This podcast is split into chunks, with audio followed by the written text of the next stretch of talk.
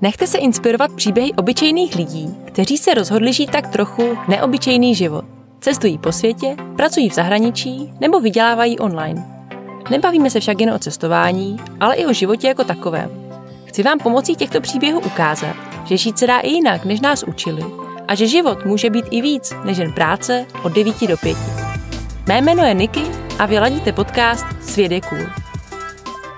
Ahoj, tady Niky. Dneska volám opět z Nového Zélandu a tentokrát do Kanady, kde žije Stáňa. A ona tam nejen žije, ale taky vychovává syna Olivera. A o tom bude dnešní díl. Zajímalo mě, jaké pro ní bylo těhotenství a porod v cizí zemi, proč se s manželem rozhodli syna vychovávat v Kanadě, nebo jak se liší kanadský školský systém od toho českého. To vše i mnohem více dozvíte v dnešním rozhovoru. Tak pojďme na to.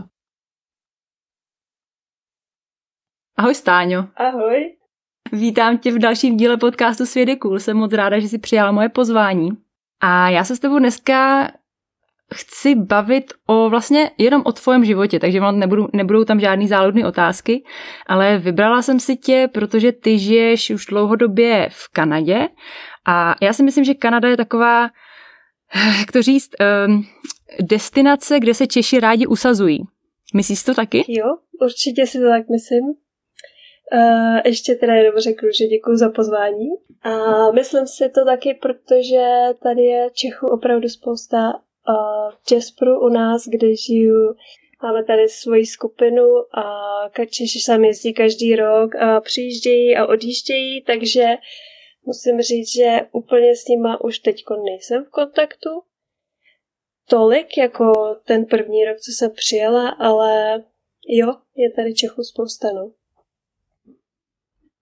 A tak se k tomu asi dostaneme ještě později, protože to mě docela zajímá, co si o tom jako myslíš, proč to, proč to tak je.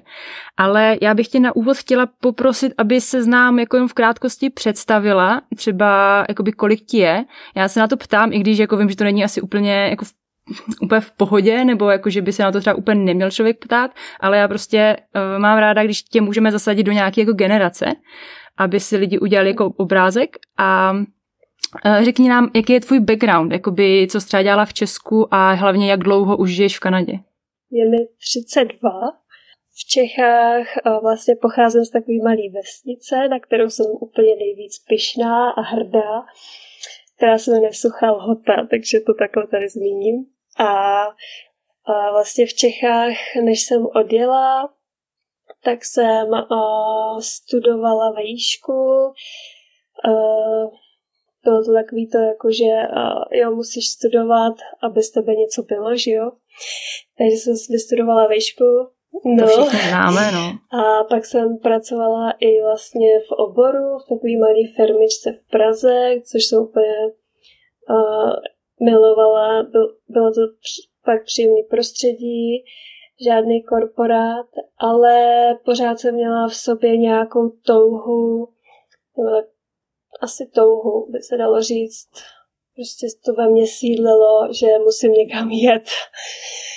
takže, uh, takže jsem Vlastně já jsem začala teda pracovat, když už teda ze mě něco bylo, tak jsem začala pracovat, vydělávat ty peníze, takže jsem si vydělala na první dovolenou a odjela jsem na 14 dní do Indie, jakože uh, velký trip a jakože právě s jsem se na to vydělala, tak to bylo úžasný.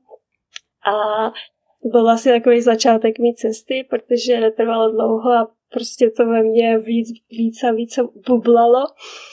A rozhodla jsem se, cítila jsem, že prostě, že prostě chci odjet. Nevěděla jsem úplně kam, nakonec teda jsem odjela do Jižní Ameriky na půl roku a ještě předtím, než jsem vlastně opustila Česko, tak už jsem žádala o víza do Kanady pracovní anebo do Chile. Nakonec teda zvítězila Kanada. A když mě v Jižní Americe došly peníze, jak jsem přijela jsem do Kanady. A jsem tady tak nějak tři a půl roku, jo. No, hele, jako ty jsi tři a půl roku v Kanadě, máš tam vlastně, já tak jako trošku přeskočím a prozradím na tebe, že už tam máš rodinu a já jsem třeba tři roky na Zelandu a nemám tady nic, takže eh, tím chci říct, že ten dnešní díl bude možná, já teda nevím, ale možná bude takový trošku víc eh, o takových těch usedlejších věcech. Ale uvidíme, kam se, kam se dostaneme.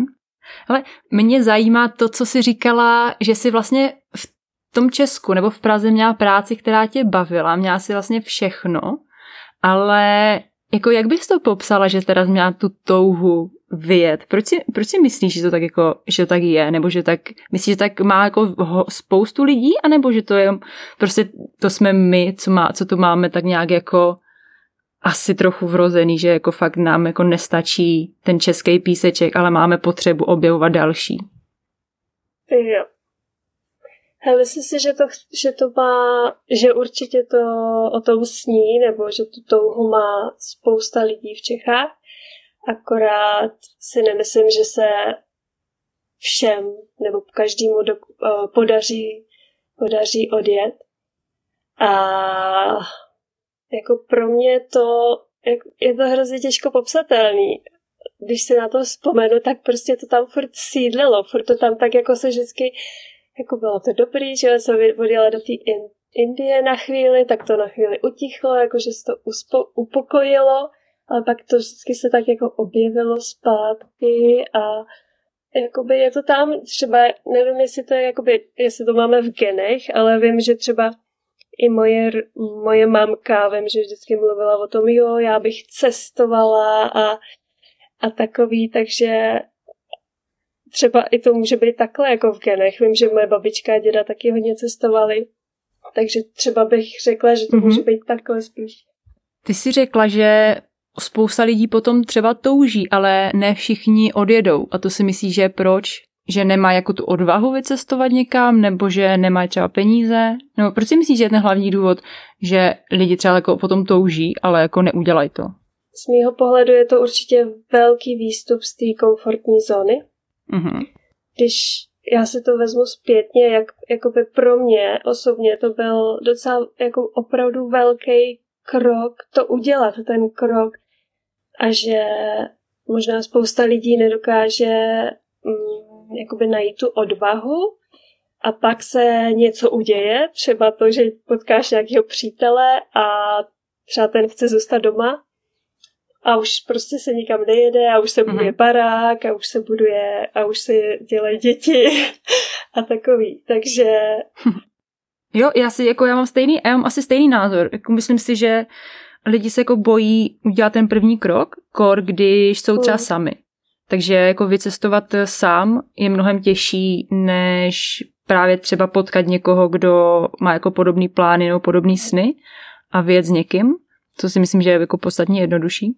A taky si jako myslím, že ten systém, který je nastavený v Česku, že studuješ výšku, dokončíš, když je ti 25, nebo zhruba, je to tak nějak, a, a pak už jako na tebe trošku třeba začne tlačit rodina, že by si měla najít nějakého partnera, děti a že už to jako tam tolik času není. Že třeba v jiných státech, třeba v Německu je to tak, že lidi dost často odjedou hnedka po střední, ještě předtím, než začnou studovat, získají nějaké zkušenosti a pak se třeba vrátí a pak začnou studovat. Ale v Česku je to nastavené tak, že prostě ty chodíš na základku, pak chodíš na střední a prostě pak většinou buď začneš pracovat a nemáš na cestování nějak moc pomyšlení, anebo jdeš studovat, ale pak, když dostuduješ tu výšku, tak už je jakoby docela pozdě. Jo, přesně. Přesně a i to bylo tak, že já jsem vlastně na tom cestování potkávala prostě spousta, spousta mladých lidí a já jsem tam většinou byla mezi těma prostě nejstarší. tak jsem si jako docela jsem tak během té doby omládla, no. tak nám ještě teda pověz, jak ten tvůj příběh eh, skončil. Ty jsi teda uh, jela cestovat do Jižní Ameriky a už si měla požádaný o víza do Kanady, ty si dostala a pak si odjela do Kanady. A kde se ti do toho připletl ten tvůj manžel? No, přijela jsem do Kanady s tím, že uh, vlastně jenom si sem jedu vydělat peníze na rok, protože vlastně mě teda na to cestování mě došly peníze, takže si tady vydělám na rok peníze a přijela jsem do Jasperu, hledala jsem si práci, a našla jsem si ji v kavárně a asi po dvou měsících, co jsem byla tady, jsem se s ním seznámila. No a bylo to. já jsem myslela, že vlastně přijedu sem do Česku jenom na léto a jak je to to working holiday, tak jsem myslela, že na zimu pojedu taky někam jinam. A pak my jsme se prostě seznámili, po tom, co jsme tady s jednou Češkou jsme se bavili, prostě tady nejsou vůbec žádný chlapy, to je hrozný, to je pruda. Ty samý mladáci samozřejmě taky přijeli, že jo, pracovat do horského městečka, takže to bylo úplně. A pak najednou se objevil Tim a začali jsme spolu randit a já jsem teda pracovala, já jak jsem půl roku nepracovala, tak jsem sem přijela a prostě mě bylo, já jsem chtěla pracovat. Já jsem fakt chtěla pracovat, že jsem pracovala prostě, třeba jsem měla dvě práce a vůbec mě to nevadilo. Že jsem chodila, ráno se stala prostě na sedmou do práce a v jedenáct večer jsem chodila domů a prostě vůbec mě to nevadilo, hrozně jsem byla spokojená. A na konci léta jsem teda měla to už toho zase plný zuby. Ale chodila jsem s tím přítelem, takže, nebo s tím manželem, teď už, takže uh, jsem říkala, aha, takže já asi tady zůstanu, ale potřebuju pauzu. Takže jsem mezi tím ještě odjela na měsíc a půl mm, na Aljašku. A pak teda jsem se vrátila sem do Jaspru a to už jsme spolu začali bydlet, to jsem se vlastně k němu nastěhovala. A pak, pak to bylo někdy na jaře, Uh, nebo, no, tak v zimě jsme se jako začali bavit, co jako s námi bude dál, protože vlastně ty víza končí, že jo, po tom roce. Já jsem sem přijela v červnu. Mm-hmm. No a my jsme tak prostě najednou začali cítit, jako že se, že, tak se vezmeme. Takže my jsme se mm, po asi sedmi měsících jsme se vzali, co jsme se, co jsme uh, se znali vlastně já jsem ještě potom otěhotněla hnedka, takže to bylo fakt rychlovka a vůbec je to, je to, je to úžasný. takže, takže vy jste se vlastně vzali jenom proto, abyste mohla zůstat. No to ne. To nás jakoby... Akorát to urychlilo proces. Urychlilo to ten proces. Ale jakoby přicházelo to k nám jakože zvnitřku, že to nebylo jakoby to okolí, že jsme, protože já jsem měla ještě pořád jako dost času vyřešit si prostě ty další víza, že to nebylo jakoby, mm-hmm. hele, tak prostě teď, co budeme dělat, tak se rychle vezmeme. To vůbec takhle jako nebylo. Jakoby jsme to cítili. Mm-hmm. Zase, zase se děly takové okolnosti. Já jsem třeba tady potkala jednu paní, kamarádku a ona mě, já si myslím, jako jsem jí to naznačovala, že teda jako, že si myslíme, že se vezmeme a že to bude prostě bláznivý. A ona mě říká, jo, no to je, to je úplně můj příběh. A já jako, cože? A ona, no, já jsem potkala svého manžela tady a my jsme prostě po třech měsících jsme odjeli do Las Vegas, tam jsme se vzali. A teď tady prostě po 40 letech tady žijeme, máme dvě krásné dcery a je to úplně jako boží. Takže jsem potkávala a těch lidí takových bylo úplně spousta, jako kdyby mě říkali, jo, neboj se toho, pojď do toho. Fakt to bylo úplně, se to dělo, ani nevím jak. Takže jste to brala jako takový prostě znamení a pak jste, pak jste se teda vzali po, po si říká, sedmi měsících, co jste se znali. Asi jo, no, no, no, tak. Eh, je to, je to něco jako prostě v Americe, že dostaneš zelenou kartu, když se vezmeš Kanaďana? Nebo jaký je ten proces? Jo, tak to takhle vůbec nefunguje. Aha. Tady je to tak, že vlastně to nic neznamená, by se dalo říct, akorát vlastně nezískáš vůbec občanství. A co my jsme potom museli udělat, udělat, to bylo, že jsem musela žádat o sponsorship, jakoby spouse visa se to jmenuje. Mm-hmm. Takže on mě jakoby uh, zaštítil to, že tady můžu zůstat.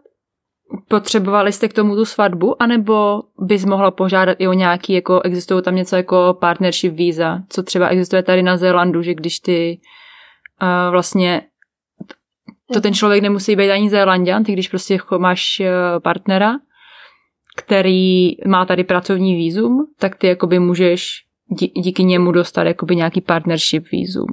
Je to tady určitě taky, ale uh, myslím si, že tam jsou určitý podmínky k tomu, že musíte mít uh, společný účet, musíte spolu minimálně už rok žít, musíte a takovéhle podmínky a ty my jsme nesplňovali. Takže by se dalo říct, že tohle v tomhle tom nám to trošku pomohlo. Jo.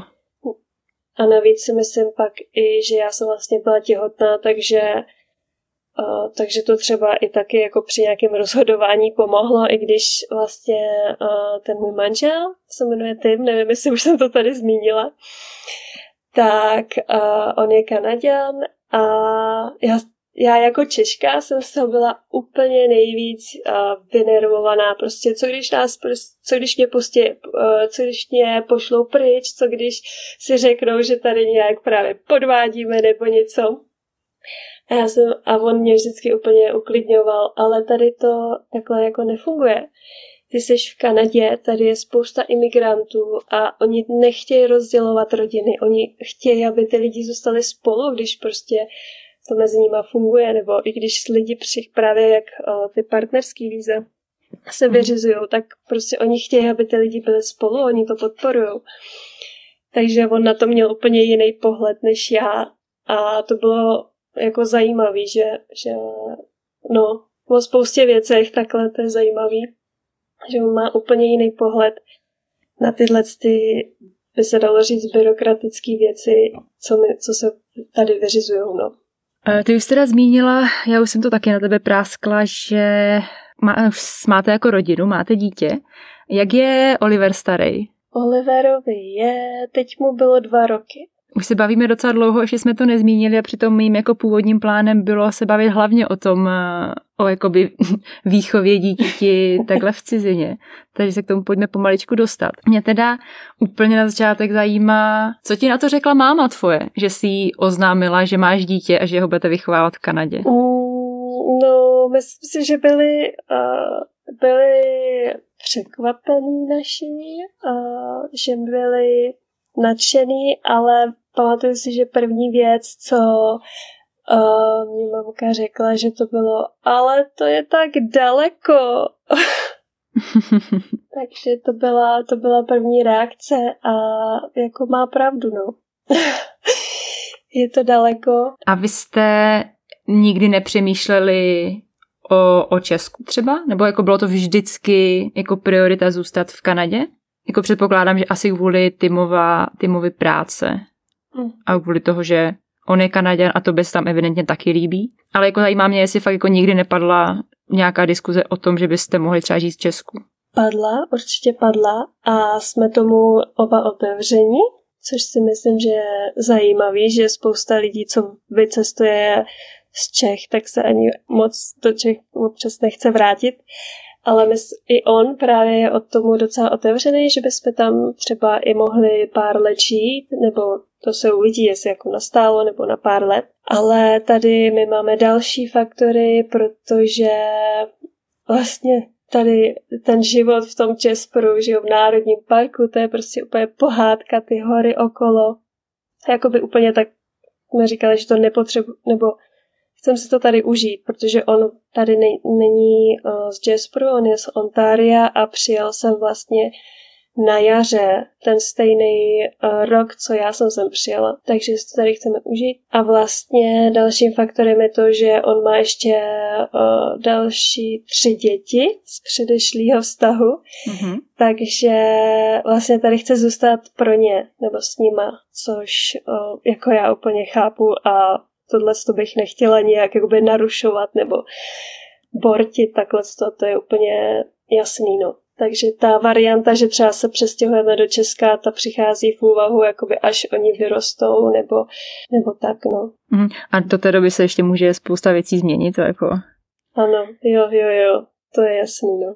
Pak mě taky zajímá, jaké bylo jaké bylo těhotenství a jaká je v Kanadě zdravotní péče by z tohohle hlediska pro tebe jako cizinku? Pro mě to bylo veliký, protože já jsem úplně říkat, vůbec jsem ani vlastně nevěděla, kam mám jít jako k doktoroj. Kdo chce jít v cizině k doktoroj, že jo? Když jedeš cestovat, tak prostě tomu se chceš hlavně vyhnout.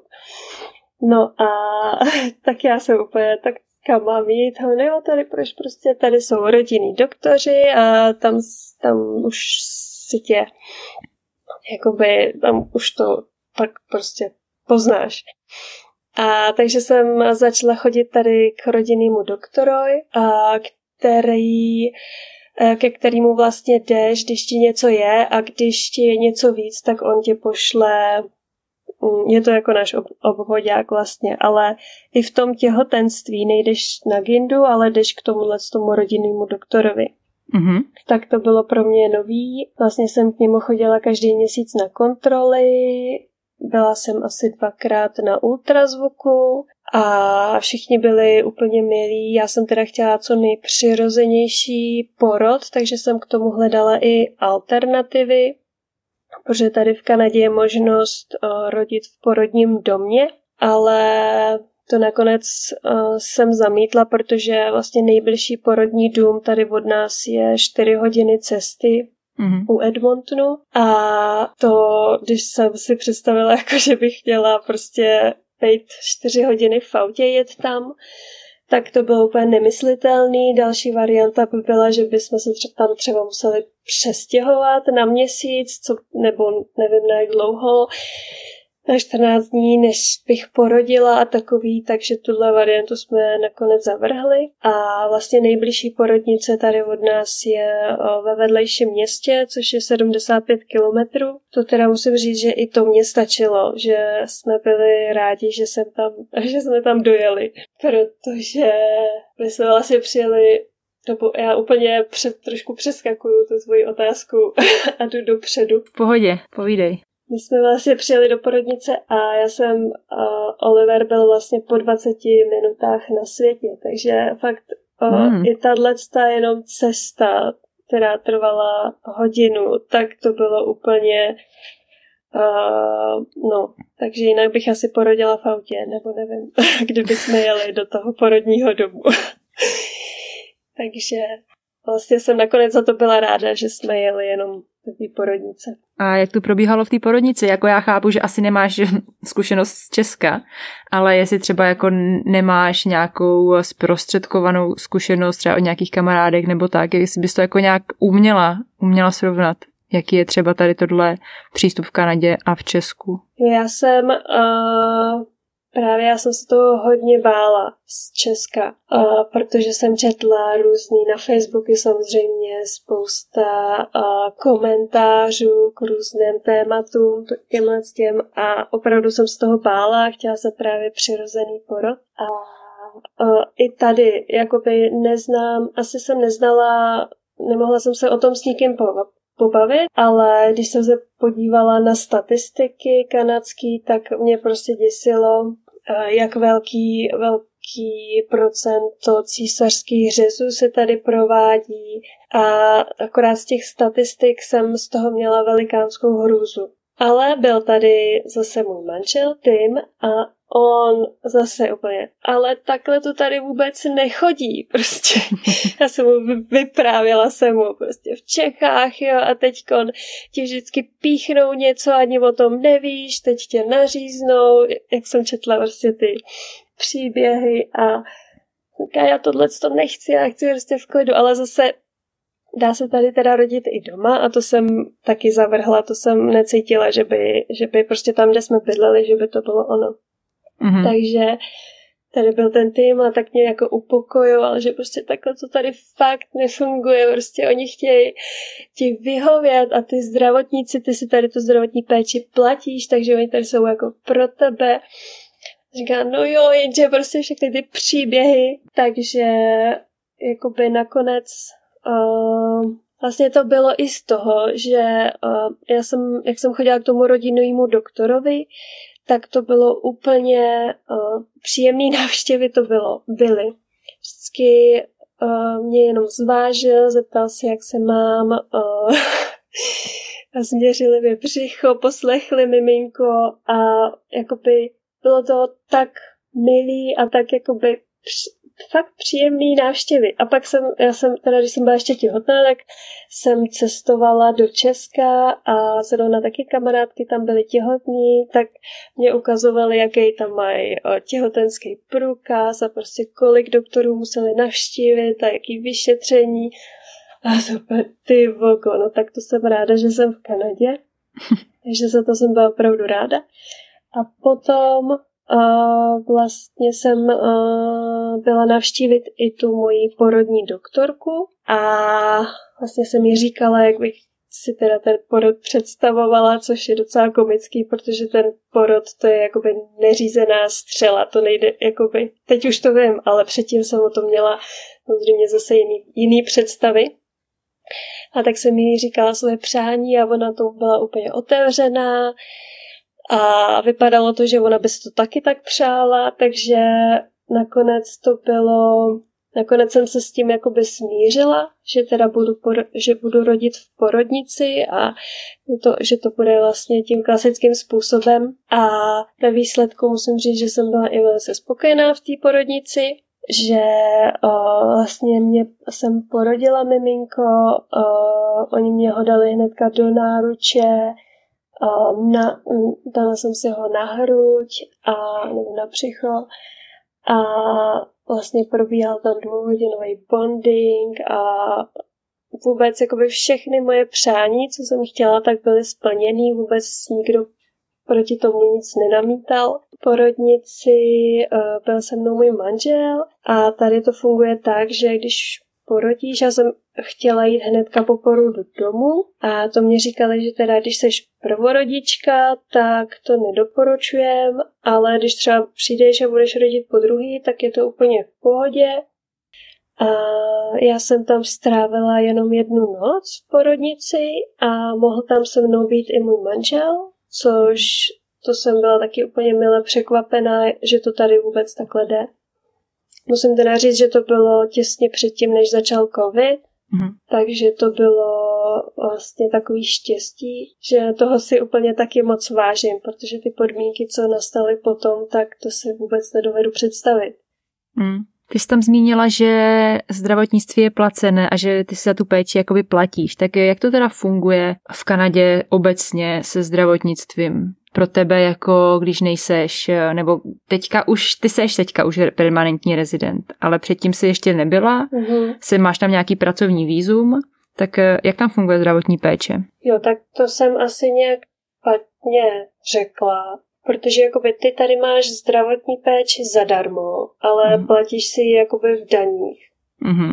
To bylo všechno zadarmo. I já jsem vlastně tehdy byla na working holiday a tím, že máš tyhle ty víza, tak dostaneš, tady v Albertě to je tak, že máš zdarma to zdravotní pojištění a právě tam to bylo, že jsme žádali o ty druhý víza a teď jsem říkala, ty vogo, a když ty víza nedostanu do té doby, než budu rodit, tak si budu muset ten eh, porod vlastně platit sama. Mm-hmm. A akorát, akorát, když se jde třeba k zubaři nebo k nějakému chiropraktikovi, k těm odborníkům, tak to se pak musí zvlášť platit.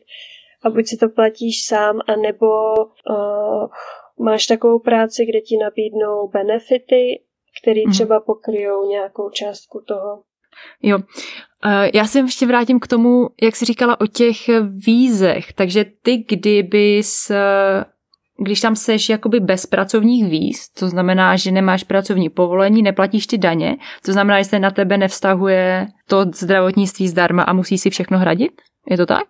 Jo, jo. Když jsi třeba na turistu, tak musíš mít pojištění z té země, že odkaď pocházíš. Jo. Takže to by bylo taky tak. A to by ti pojišťovna neproplatila že rodíš v cizí zemi. No. OK. Já už jsem teda řekla, že ty máš teďka permanentní rezidenci v Kanadě. Uh-huh. Jak bylo těžké ji získat? No, ani ne. Díky tomu teda mýmu manželovi. Ale musím říct, že teda, uh, uh-huh. protože zrovna třeba ten uh, partnership když přijedeš z, ciz, jakoby z cizí země a ty máš ty víza a ty chceš vzít sebou svého partnera, tak se to asi vyplně, vyplně všechno online a, A je to pro mě online svět je mnohem jednodušší a teď bychom tyhle ty spouzl víza, oni to vůbec online ještě neměli, takže my jsme museli vyplňovat všech papíry, teď tisknout všechno a museli jsme to odeslat v obálce a teď to bylo prostě přes půl kila papíru, jo. To bylo úplně nevěř, neuvěřitelné. A to bylo tisíc formulářů. A já už jsem říkala, ty vogo, to není možný. To je hrozný. Já už jsem to kolikrát chtěla vzdát a zase přišel pak tým a něco tam vyplnil a jakoby pomohl mi s tím, takže to bylo dobrý, no.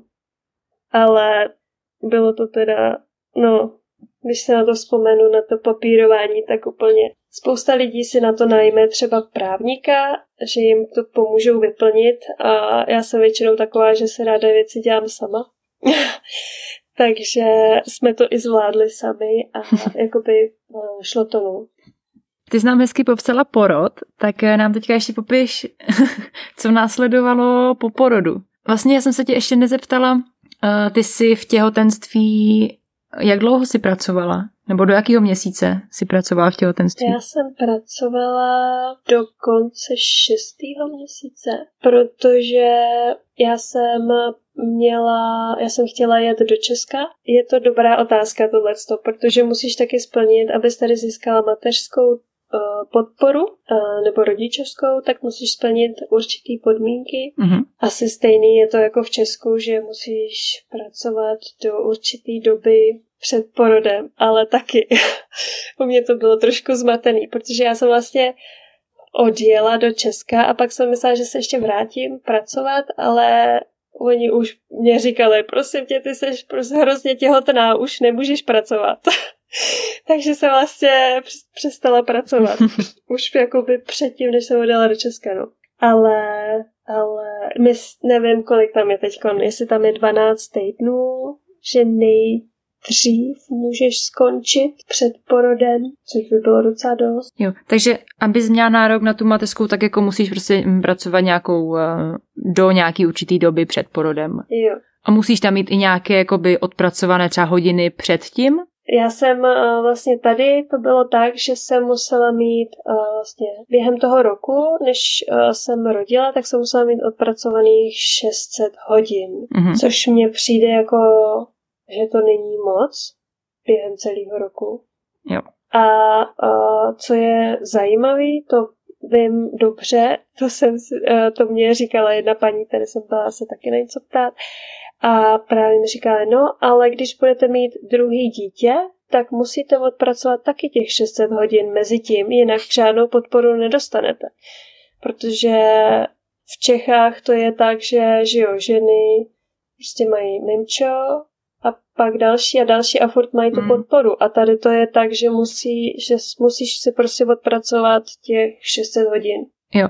A ty tu podporu tam dostáváš od státu nebo od zaměstnavatele? To dostáváš od státu. Teď ještě vím, že akorát já jsem se právě ptala teď Kontima, protože oni uh, tam mají v práci jednu těhotnou holčinu a já jsem si říkala, no tak eh, co to jako pro tebe znamená, když, nebo pro ní, když ona je tam na plný úvazek, tak potom ten zaměstnavatel jako musí za ní platit to a on říkal, ne, to je jenom tak, že jí vlastně musíš držet tu pozici, ale platí stát. Jo. No, tak to jsme probrali mateřskou a teďka...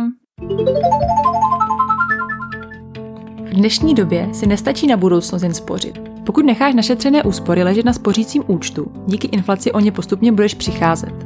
Peníze je potřeba zhodnocovat. Pokud však nejsi zkušený investor, nezoufej. V dnešní době totiž taky existují nástroje, díky kterým může investovat i úplný začátečník. Jedním z nich je česká investiční platforma Fondy. Fondy investuje do dluhopisových a akciových ETF fondů. Skrz ně tedy investuješ do společností jako je Apple, Facebook nebo Amazon. Investovat můžeš začít už od tisícovky měsíčně a to tak, že si jednoduše na fondy založíš účet, podle tvého vztahu k riziku si vybereš jednu ze sedmi investičních strategií a o vše ostatní už se postará fondy. Tvoje úspory se pak začnou zhodnocovat až 8,5% ročně s tím, že si peníze můžeš zase kdykoliv vybrat. Investovat se však nejvíc vyplatí dlouhodobě a pravidelně. Jako nic na světě ani tahle služba není bez poplatku. Fondy si účtuje 0,9% z tvého portfolia ročně. Pokud si chceš fondy odzkoušet úplně bez závazku, Domluvili jsme pro posluchače našeho podcastu tři měsíce investování úplně zdarma. Stačí se zaregistrovat na fondy.cz a při registraci zadat kód SVědekůl, psáno dohromady. Pokud ti není budoucnost lhostejná a chceš se o investování dozvědět více, stáhni si zdarma našeho průvodce investováním pro začátečníky, kde se o investování dozvíš mnohem víc. Toho najdeš na svědekůl.cz lomeno e-book. Vem budoucnost do svých rukou, hodně štěstí při zhodnocování a teď už zpátky k dnešnímu dílu. Já tady mám pořád otázku, která mě hrozně zajímá. A to je, jestli vychováváte Olivera dvojazyčně. Jo, jo, jo, jo. to se asi ani jinak nedá tady. Takže já na něj mluvím česky, tím na něj mluví anglicky a tím, že teď on je většinu času se mnou, tak si myslím, že víc uh, interaguje česky, ale když vlastně tím na něj cokoliv promluví, tak úplně mu rozumí, to je jasný. A byla sranda teď v létě, já jsem právě zase jela s Oliverem do Česka a tak prostě měsíc v Česku a to si říkáš, jako no tak jak to bude mít. A my jsme sem přijeli tím nás vyzvednul a bylo krásný, jsme se zastavovali na cestě na parkovišti a on na něj začal mluvit a Oliver úplně jo, jo, jo a hnedka mu rozuměl úplně krásně bylo vidět, jak úplně automaticky pře- překlapnul z té češtiny do angličtiny i potřeba to po tom měsíci.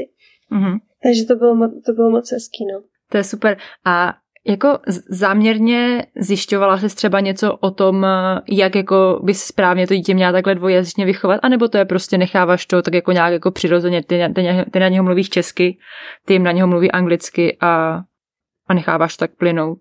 Já jsem s chodou okolností jsem uh, byla, dělala jsem operku, byla jsem uh, kdysi, už ani nevím, jak je to dávno. Jsem dělala operku v Londýně jedné Češce, která byla s manželem z uh, Jihoafrické republiky a právě ona mě říkala, že musíš mluvit na toho, na ty děcka jenom jedním jazykem, aby oni si to pak jakoby nepletli a neskoušeli na tebe nějaký, jakože o, já vím, že ty umíš anglicky, tak na tebe budu mluvit i anglicky, i když vlastně já na něj mluvím česky. Že vlastně, že by se mělo mluvit Každý rodič by měl mluvit tím svým jazykem. A vlastně mě to říkala i, ta, mm-hmm. i moje sestřenka, která má francouze, oni žijou ve Francii a říkala mě, ne, prostě vždycky, vždycky na ně mluvím česky, i když jsme někde třeba u jeho rodiny, tak vždycky, když s nima interaguju, tak česky, aby to jakoby No a pak asi si to nepletli. Já teda, já teda musím říct, že to moc, že to, že podvádím. Nebo ne, ne podvádím, ale že to nikdy vůbec nejde. Že třeba jako když sedíme u večeře, tak jako by na něj mluvím česky, ale jako i když interaguju s Timem, tak pak prostě na něj začnu mluvit anglicky, nebo někdy chci, aby Tim nám rozuměl, takže na něj taky prostě mluvím česky, eh, teda anglicky, že to nejde to, nebo mně to nejde, mně to je proti úplně, já chci, aby nám rozuměl. To je to, co jsem se, co mi hnedka napadlo, když tohle řekla, no, jestli teda to pro tebe není jako těžký, protože uh, já jako naprosto chápu, že chceš, aby jako tvůj manžel rozuměl tomu, co říkáš jako vašemu dítěti, že jo? Hmm. Takže to mi přijde takový zvláštní. No, no, no. Ale říkám, já o tom nic nevím. Mm, ty jsi tady expert v dnešním díle na výchovu. no, to jo. Cashby. No a jako jak má to ještě nějaký další nástrahy? Nebo co je teda jakože těžkýho na tom vychovávat dítě ve dvou jazyka, jazycích? Já myslím, že to těžký jako není. Vůbec. Možná pro něj, uh, já nevím, já si myslím, že to dítě to bere tak automaticky a pro mě to je lehký, protože mluvím oboma jazykama a pro Tyma to je určitě těžký právě, že jako kolikrát mě říkal, když já vám nerozumím, říkám, no tak se nauč česky. to je důvod se taky naučit česky. A no jo, a on jakože jo, ale je to těžký, no. My když právě když jsme byli v Čechách, spolu, tak bylo neuvěřitelné, jak během teď nevím, jak on tam byl, asi dva, dva nebo tři týdny, tak během těch tří týdnů, jak se taky to odposlouchal a úplně bylo vidět, že nám rozumí, když se bavíme. Samozřejmě potom mluvit je těžší. Teď on jakoby zase v Čechách dlouho nebyl, tak je to takový, mm-hmm. prostě nemá tu motivaci, aby třeba mu, že by mohl mluvit s mýma rodičema, že jo, tak když si voláme, tak prostě říci ahoj, to je docela, to je jako v pohodě, ale že jakoby teď to nepotřebuje a s Oliverem se tak učí jakoby pár slov, taky rozumí, že jo, ale není, není to takový, no, že by ho to jakoby donutilo. Mm-hmm. Hele, a nebojíš se třeba, že by Oliver, jakmile začne chodit eh, do školy nebo do školky, do školy a bude tam mluvit permanentně jenom anglicky, že potom třeba přestane chtít mluvit česky? No. jako, jako, uh, jako, že bych se toho nějak bála, to asi ne. Je to možný, no. Ale já, já budu, pokusím se na něj mluvit česky a když to bude, tak u toho zkusíme vytrvat. A když ne, tak, tak nevím. Myslím si, že to v něm bude a že se budeme snažit jezdit do Česka, aby vlastně tu interakci s Čechama měl. A jaký je tvůj hlavní důvod, proč to tak děláte? Je to, aby teda měl tu interakci s prarodičema, nebo že budete chtít jít do Česka, tak aby tam teda mu jakoby asi hlavně ta rodina, aby s ní si mohl povídat? Nebo jaký je ten hlavní důvod? Jak bych to řekla? Já, jsem, já vlastně k tomu ani jakoby nepotřebuji mít nějaký důvod. Mm-hmm. Pro mě to je tak, že to je můj jazyk, jsem si v něm mnohem, můj rodný jazyk, jsem si v něm mnohem jistější a, a jakoby je to, pro mě to je úplně automatický, že jsem nad tím nikdy nepřemýšlela vůbec, že, by, jakoby, že bych na něj mluvila jenom anglicky a že bychom ho vychovávali v, anglič, v angličtině. No. To je zajímavá otázka. Ne, jako pro mě je to naprosto pochopitelný, ale já třeba fakt eh, znám lidi, co žijou v cizině, a, nebo aspoň jeden z toho páru je Čech, ale mají děti, hmm. který nemluví česky, že jo. Tak jako pro každého to třeba není samozřejmost, tak proto se na to ptám. A jako každopádně já si myslím, že když to dítě tu možnost má, aby se naučilo hnedka takhle od malička dva jazyky, tak jako kdyby to byla třeba španělština a angličtina, tak mu je to asi trošku víc platný než jako čeština. Ale i tak jako čím víc jazyků umí a tady tohle je pro něho eh, přirozená cesta, jak se to naučit, tak eh, tím líp samozřejmě.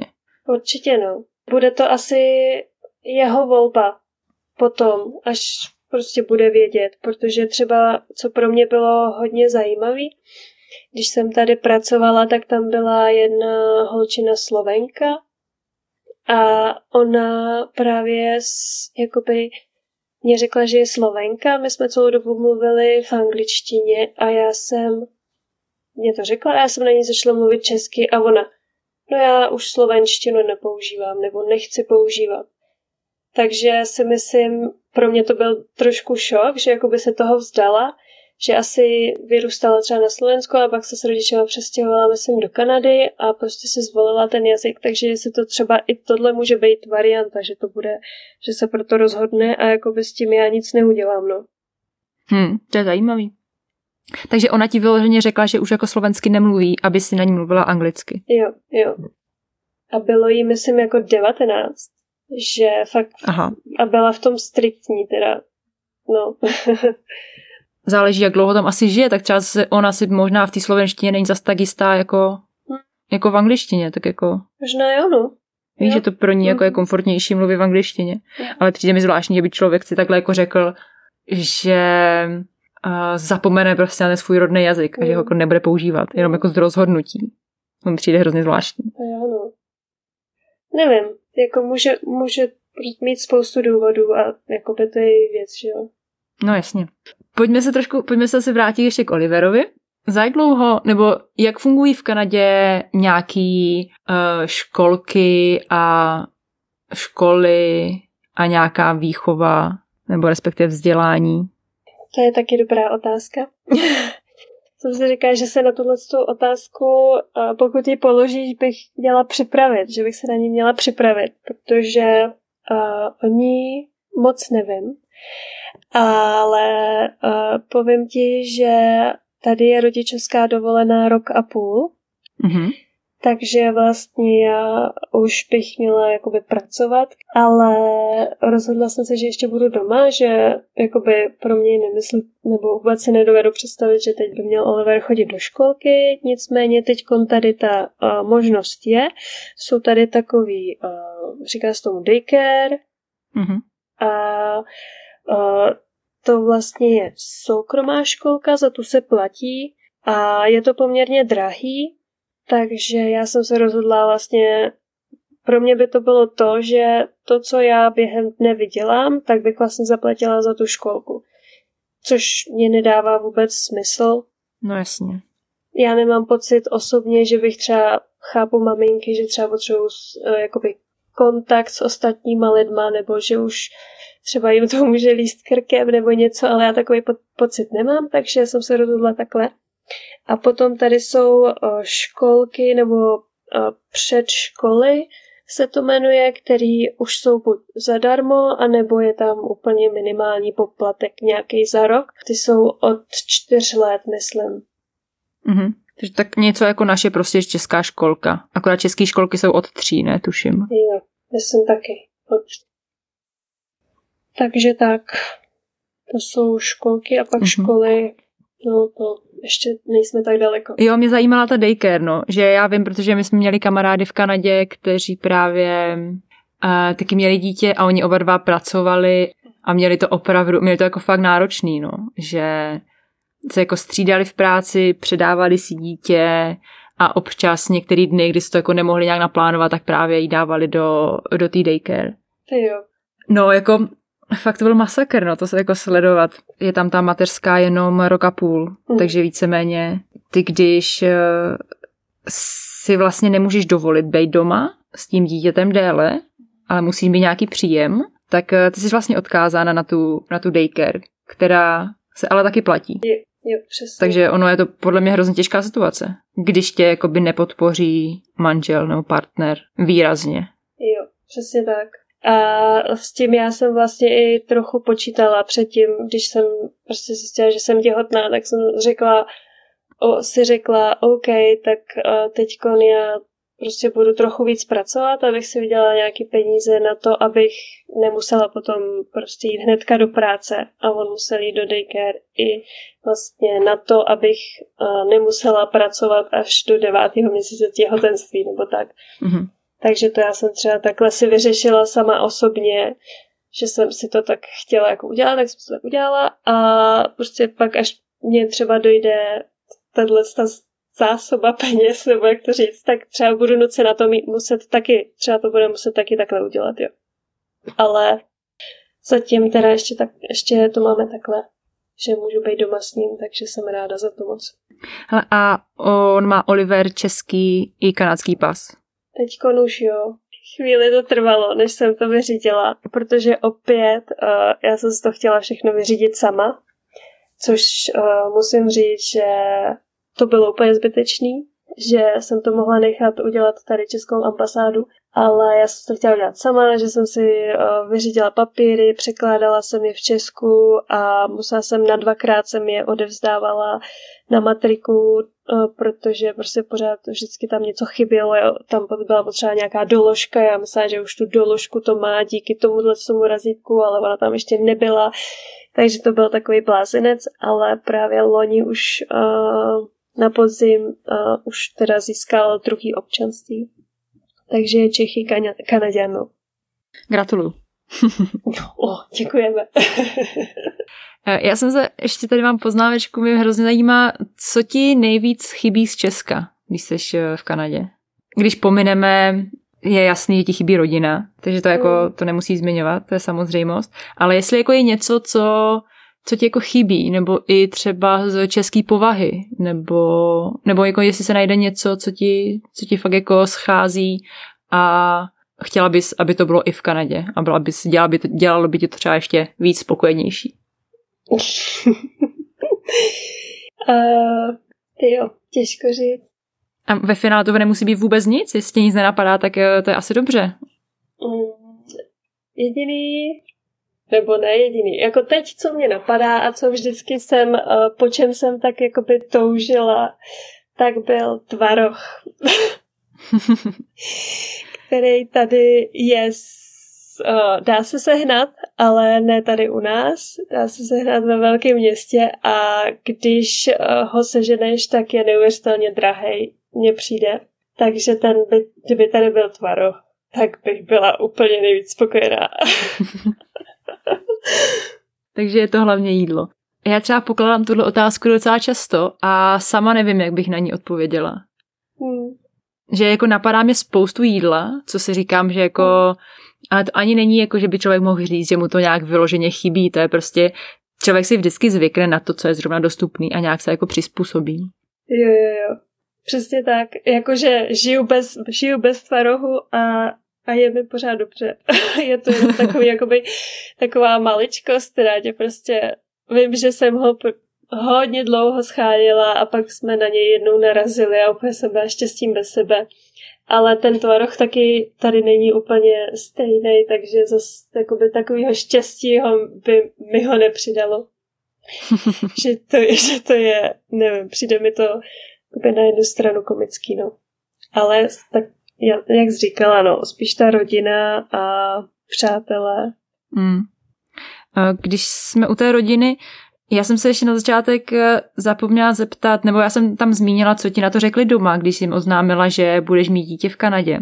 Ale spíš jak jsi to brala ty, když že jsi třeba hlavně po tom porodu, porodu neměla tu podporu ze strany rodičů.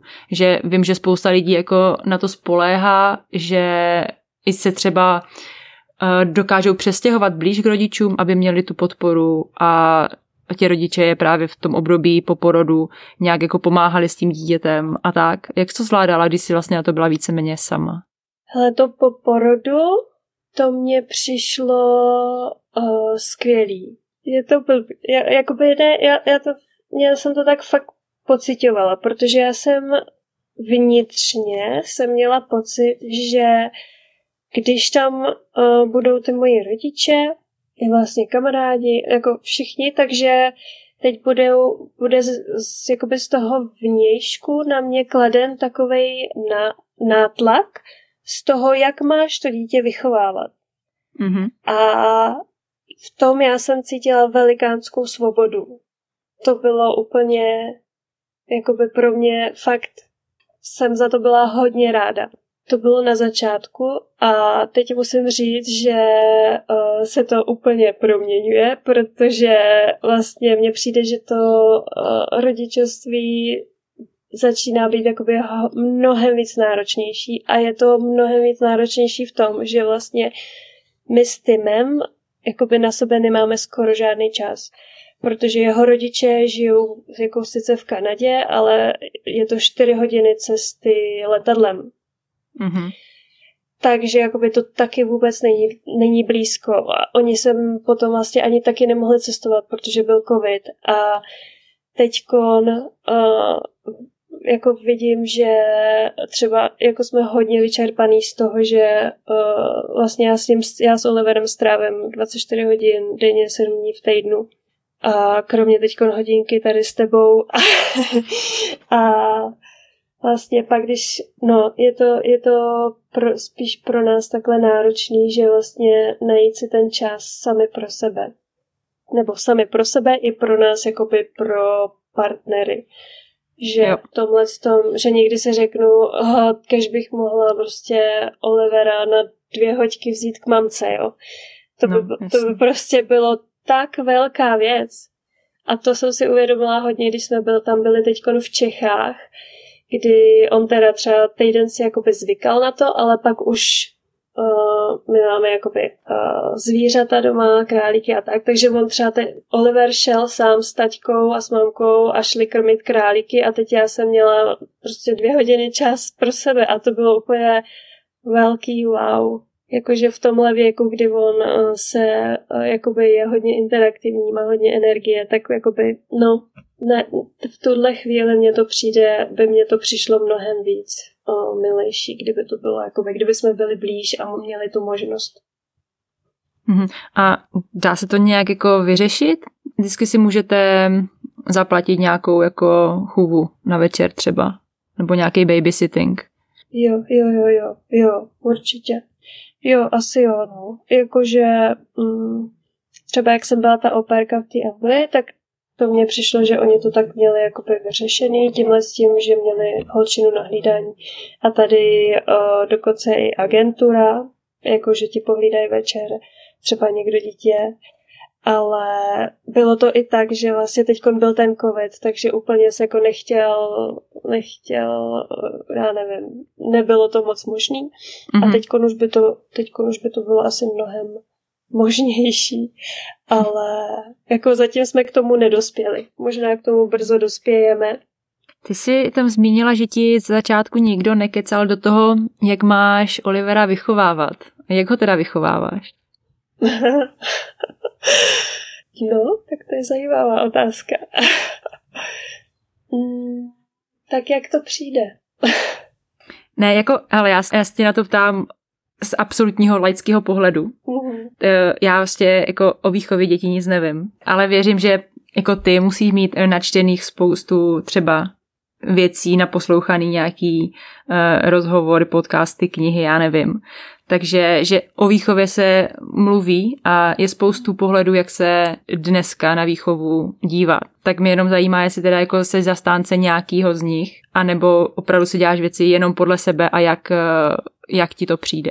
Jakoby určitě, četla jsem spoustu knih o, o respektujícím rodičovství, kontaktní výchově a, a jakoby snažím se tak najít nějakou svoji cestičku mezi, mezi tím vším, co mi je příjemný.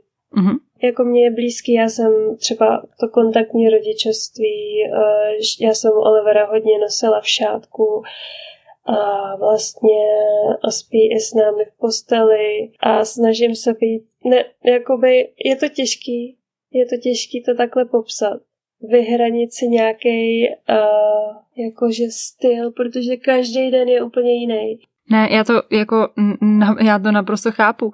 A je něco, co bys takhle jako poradila člověku, který by ti teda řekl, hele, já jsem těhotná a jako přemýšlím, jak jak ho budu vychovávat. Je něco, nebo třeba jsou knihy, které bys doporučila, nebo nějaký právě uh, pohledy, co bys doporučila, abys ten člověk by přečet a z čeho by si jako mohl vzít třeba zase z každého něco, co ti přijde fakt jako dobrý? Asi úplně, asi úplně takhle, jakože na internetu toho je spoustu. Jakoby každý, každý si musí najít to svoje. Já jsem třeba i zkoušela ze začátku se uh, teď nevím, jak se to říká, uh, že jsem mu nedělala kaše, ale dávala jsem mu kousky jídla, že jsem třeba zkoušela tuhle tu metodu, protože že uh, vlastně je, je díky tomu samostatný, že se může sám najíst, že ho nemusíš krmit lžičkou a takovýhle. Mm. Ale pak on třeba to chvíli to fungovalo, ale pak najednou to úplně přestal jakoby chtít, takže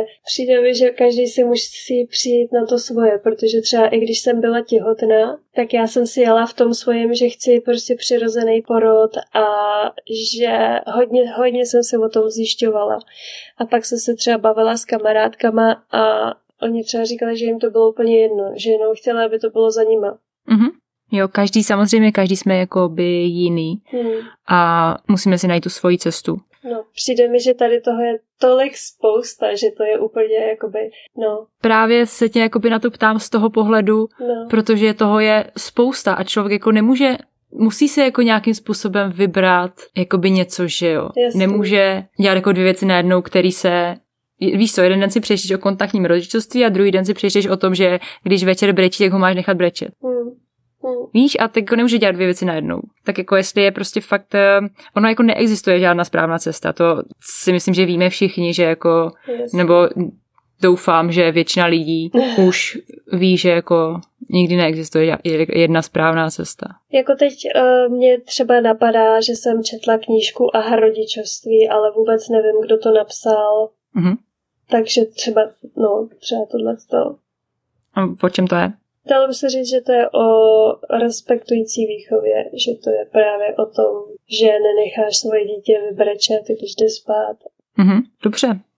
A myslíš si, že když se teda bavíme o tom, že vychováváš dítě v Kanadě, že tam, eh, jak to říct, se na to třeba lidi, na, na to, jak vychováváš dítě, že se dívají jinak než v Česku? Víš, jak to myslím? Že já mám jakoby pocit, že právě v Česku tě hodně lidí uh, řekněme, komentuje nebo uh, má poznámky na to, jak vychováváš dítě. Víš, jak to myslím? Jestli v Kanadě jako to funguje stejně, anebo tam to lidi třeba tak neřeší. Nebo tam jako lidi jako asi třeba víc respektujou tebe jako, jako rodiče. No to, když to takhle říkáš, tak bych řekla, že možná i jo. Jako třeba tady já nevím, když jdu s Oliverem do města, tak je neuvěřitelný, kolik lidí prostě za jednu cestu dokáže interagovat s náma jako příjemným způsobem. A tohle to asi si v Čechách úplně nedovedu představit. mm-hmm. A na druhou stranu, co musím říct, je, že uh, vlastně pro mě tady odpadlo to, že tady vlastně třeba ani nema, nemám ty kamarádky, nebo nejsme, jsme v kontaktu, ale nejsme, který mají děti, nejsme prostě mm, možná se tak blízko, nebo teď nevím, jak bych to řekla, tak třeba pro mě tady odpadlo srovnávání dětí.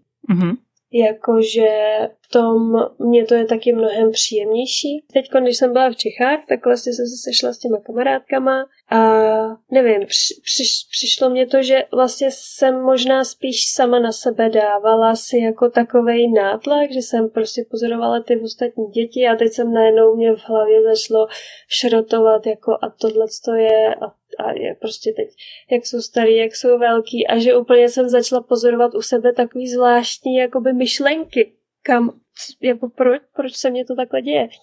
Takže... Uh... Že se dívala na ty ostatní třeba stejně staré děti a říkala si, Ježíši, on už umí tohle a Oliver to ještě neumí? Jo, třeba, třeba. Jo?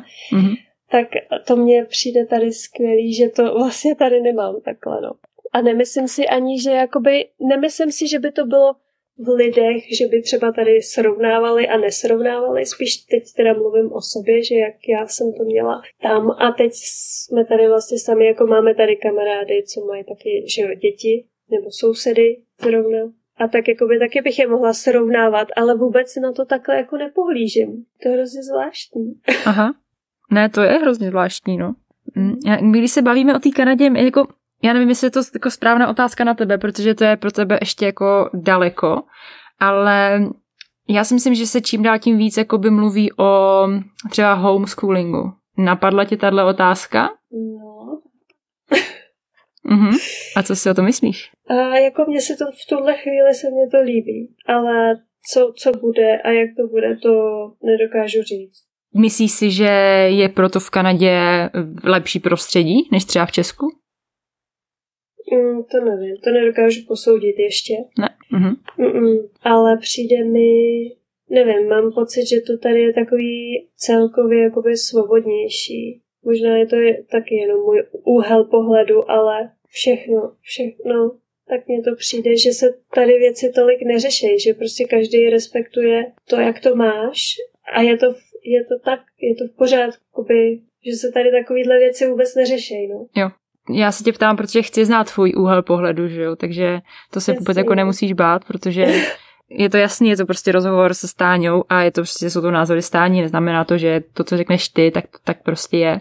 A nikdy se bavíme o tom, jako je to spíš o tom, to jako říkám hlavně proto, že nechci, aby ani, aby to, to co tady říkáme, vyznělo tak, že je to, když to řekneš ty, to znamená, že to tak v Kanadě je. To vůbec není jako, vůbec tak není, že jo. Je to, to to, co řekneš, tak eh, znamená, že ty to tak vnímáš a je to jako mm-hmm. tvůj příběh. Takže to jako spíš říkám jako takový nějaký jako disclaimer, že rozhodně mm-hmm. to, co říkáš, neznamená, že to tak jako, jako je na 100%. Takže to znamená, že třeba už by si začala, že bys ho neposílala do školky, ale začala bys ho, nechala bys si ho prostě doma?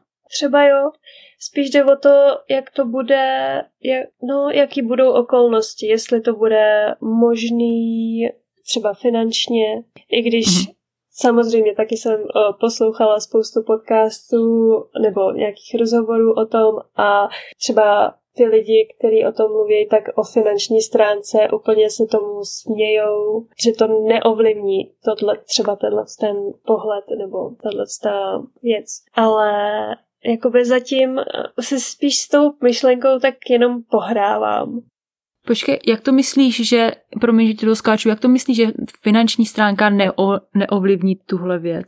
No, že když uh, vlastně se proto ty rodiče rozhodnou, mm-hmm. takže to jde. Že to jde, že ty finance si proto třeba najdeš, seženeš jiným způsobem. Pro mě teď v této situaci já třeba nad tím přemýšlím tak, no jo, ale co když prostě teď nebudu, jakoby, teda nebudeme mít peníze, tak jakoby já musím jít někde do práce, aby jsme měli ty peníze. I když samozřejmě tím stále chodí do práce, tak jakoby spíš to pro mě je taková možnost, když to třeba bude, tak to třeba bude. A uvidíme, no. No jasně.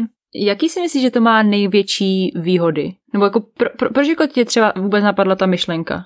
No mě napadla tahle myšlenka, protože vlastně už jenom to, že už vlastně bych podle teda z kanadského systému měla chodit do práce, že třeba ta rodičovská skončila a že vidím, jak Oliver prostě rychle roste, jak se vyvíjí a teď třeba každý den přijde nějaký moment, který, který, který mě jakoby přivede k tomu, že nechci, nech, nechtěla bych zmeškat nějaký momenty, který spolu můžeme mít. Teď on bude, je to hrozně krátká doba, kdy je dítětem a no, no nevím.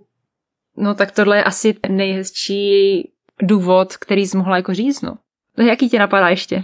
Napadá mě, že si toho teď tak moc vážím, že můžu být s ním doma, že vlastně pokud by to mohlo pokračovat, tak by to bylo, tak by to bylo hezký. Ale třeba taky dojdu k tomu, že už toho budu mít plný zuby být doma a třeba to bude, vůbec nebude o tomhle, no. Nevím. A tak ono se jako říká, že pak zase na druhou stranu to dítě připravuješ o nějakou jako jeho uh, jako sociální skupinu těch dalších dětí, že jo. Ale to se dá vždycky nějak nahradit. Nebo ty jsi o tom asi zjišťovala víc než já. Mm, přijde mi, že vlastně třeba i teď ty sociální interakce máme doc, jako docela do, nebo uh-huh. když jenom právě, nebo mně přijde, že ty lidi jsou tady tak otevřený, že s nima komunikuješ jenom na ulici to, že s někým komunikuješ, tak ta interakce tam je a nebo mně přijde hezký, když jsme třeba spolu chodili na hajky, tak jakoby ta interakce těch lidí, to pomalu každýho, koho jsme potkali, tak prostě s náma interagoval. Nějak začal komunikovat, nebylo to jenom takový to hi, how are you, ale rozvinula se konverzace, že mně přijde, že to je mnohem, mnohem víc toho dostává, než, než by mohlo, no. No, je to i tím, kde žijeme taky, že jo. Třeba kdybychom se stěhovali, tak to může být zase jiné. Já jsem teďka náhodou koukla na to nahrávání, jak dlouho už nahráváme a my spolu mluvíme už hrozně dlouho. Já se omlouvám, že tě takhle dlouho zdržuju. Mi to vůbec nepřišlo. Já to teda budu směřovat ke konci. Jenom úplně otázka na jednoduchou odpověď. Plánujete další? Uh, tak tahle otázka, ta je nejvíc propíraná na sociálních sítích, že by se si na, na tuhle otázku neměla ptát. Ale já ti na ní ráda odpovím. A zatím, zatím neplánujeme další dítě, a o, jakoby já neplánuju, pokud nějaká vyšší moc to bude mít v plánu, tak se to asi stane, ale uh, neplánujeme, protože právě tím uh, už má další děti. Mm-hmm. A tak mám pocit, že když se všichni sejdeme, tak nás, uh, tak nás je plný dům a je to hezký takhle, jak to je. Super. Hele, vzdělej mě, proč se na takovou otázku nemůžu ptát? No, protože to nemusí být příjemná otázka pro toho, kdo třeba děti nemůže mít. Mm-hmm. Kdo třeba vůbec děti nechce. Jako to jo, to já vím, že se na děti jako by se nemělo ptát, ale myslela jsem si, že když jako máte už jedno, takže ale asi v, on máš pravdu v tom, že jako nemusí to znamenat, že můžeš hnedka mít jako v klidu další. Mm, no, asi ne, no. Ale já tady dělám mnohem větší kiksy. V tom případě děkuji, že jsi mi e, na ní upřímně odpověděla. Ráda se stalo. Abych nezapomněla, my jsme, se na, my jsme hnedka na začátku nakousli téma, proč, jsou, eh, proč je Kanada oblíbená pro Čechy. Chcem se k ní ještě rychle vrátit, než tě propustím. No tak to je úplně jednoduchý a rychlý, protože tady jsou hory a krásná příroda. to si myslíš, že jako prostě Češi mají rádi hory a krásnou přírodu? Ano, to si myslím, že mají. No jako já se taky teda myslím, ale já jsem nikdy se hluboce nezamýšlela nad tím, proč to tak je. Jako já celkově Če- Češi jsou jako outdoorový národ, že jo. Jezdíme na vodu, na hory, kempujeme, ale jako proč to tak je? No protože mm, vyrůstali jsme v krásné zemi, vlastně, která nám poskytla úžasný zázemí pro rozvoj dalšího objevování vyšších hor.